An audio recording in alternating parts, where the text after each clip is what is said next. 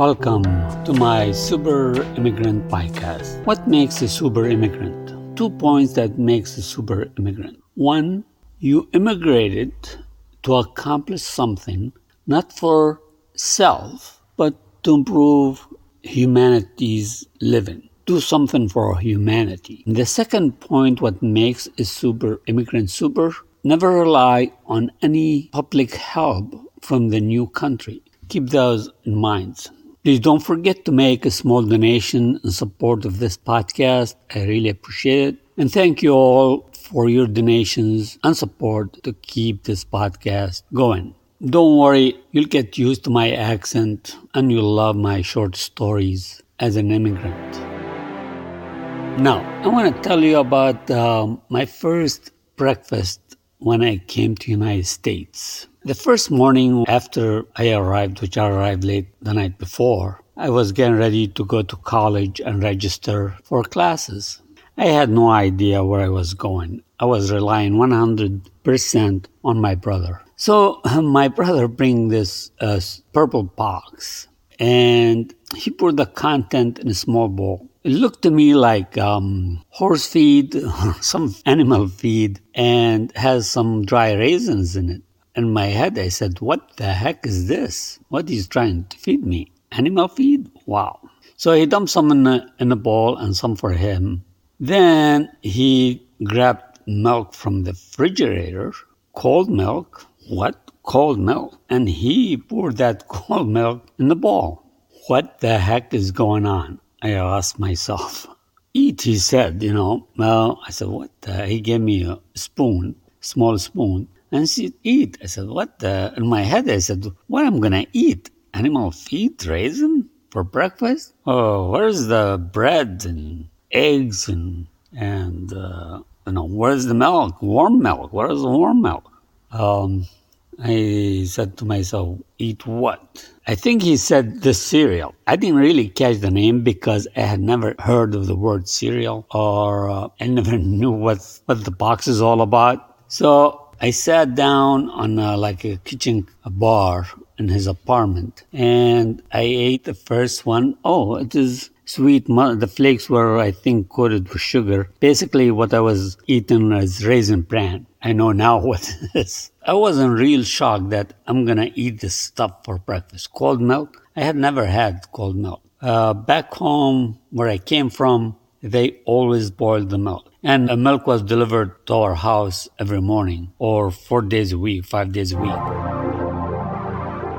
Tell you what, let me tell you a story about that milk. Um, as I recall, one day my mother complained to my dad that the milk is so watery. Actually, sometimes that milk it looks more like water than milk. Anyway, uh, so as, as I recall, my dad um, the next day he waited for the milkman and he told him about the milk and blah blah blah. And I think they had an argument. I don't. I was a kid. I don't remember exactly what happened. But I think after that, uh, my dad changed uh, the milkman. That milkman was actually cheating. I don't know he was diluting the milk, uh, you know, and 95% water, 5% milk, whatever it was. Uh, my mom knew exactly what the milk should look like because when she she boiled the milk, I think they boiled it there for health reasons. Then she skims the the butter or the surface on the top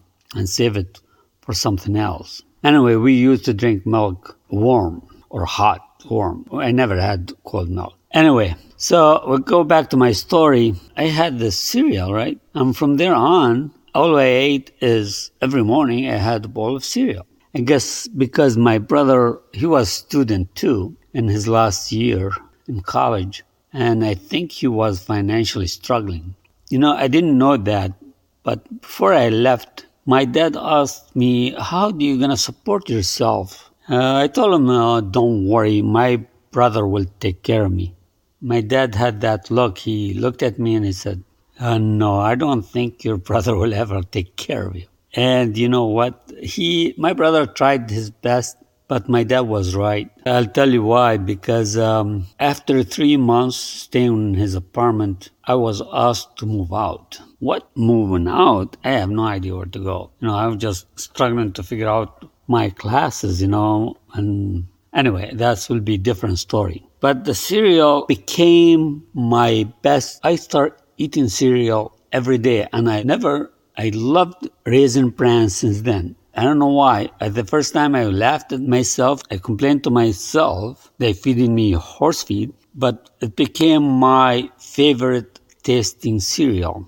Raisin Bran. Uh, that in a purple box. So to tell you that to come here was a transformation, not just in the uh, the culture, you know, the um, the people we dress up here in United States, but the transformation in the diet for me was a big transformation uh, from what we used to eat. My mom used to make big meals because I had seven brothers, six brothers, and um, one sister. So she used to cook a lot. And coming here with just bowl of cereal in the morning, and that should carry you all day. That that was shocking. I used to eat two eggs and a lot of bread, a lot of French bread, uh, fresh French bread. But anyway, I just need to tell you that even though I complained then, now looking back at it, it is a transformation to a better diet, I think. So anyway, I lived with my brother for three months before he asked me to leave. So the first day, second day, he prepared um, a cot, uh, you know, one of those camping you put in a tent. Uh, so he put it in the corner of the apartment. He gave me a blanket and I put my uh, suitcase underneath it. And that was it. That was my living space. And I was happy with it. And was a shocker when he took me on the side and he said, oh, you have to move out. His wife then, she complained, I think, that um, I've been living with them for too long. As an immigrant was a shocker, but was good for me to move on. Anyway, I will tell you about the story, greater story about my first hungry day and my first Big Mac. You gotta listen to that story. Uh, will be in next episode. Thank you. I'm asking for your support to keep this podcast going. Please don't hesitate to make a small donation. And thank you all for all you already contributed to keep this podcast going. And as always, remember to cherish your freedom.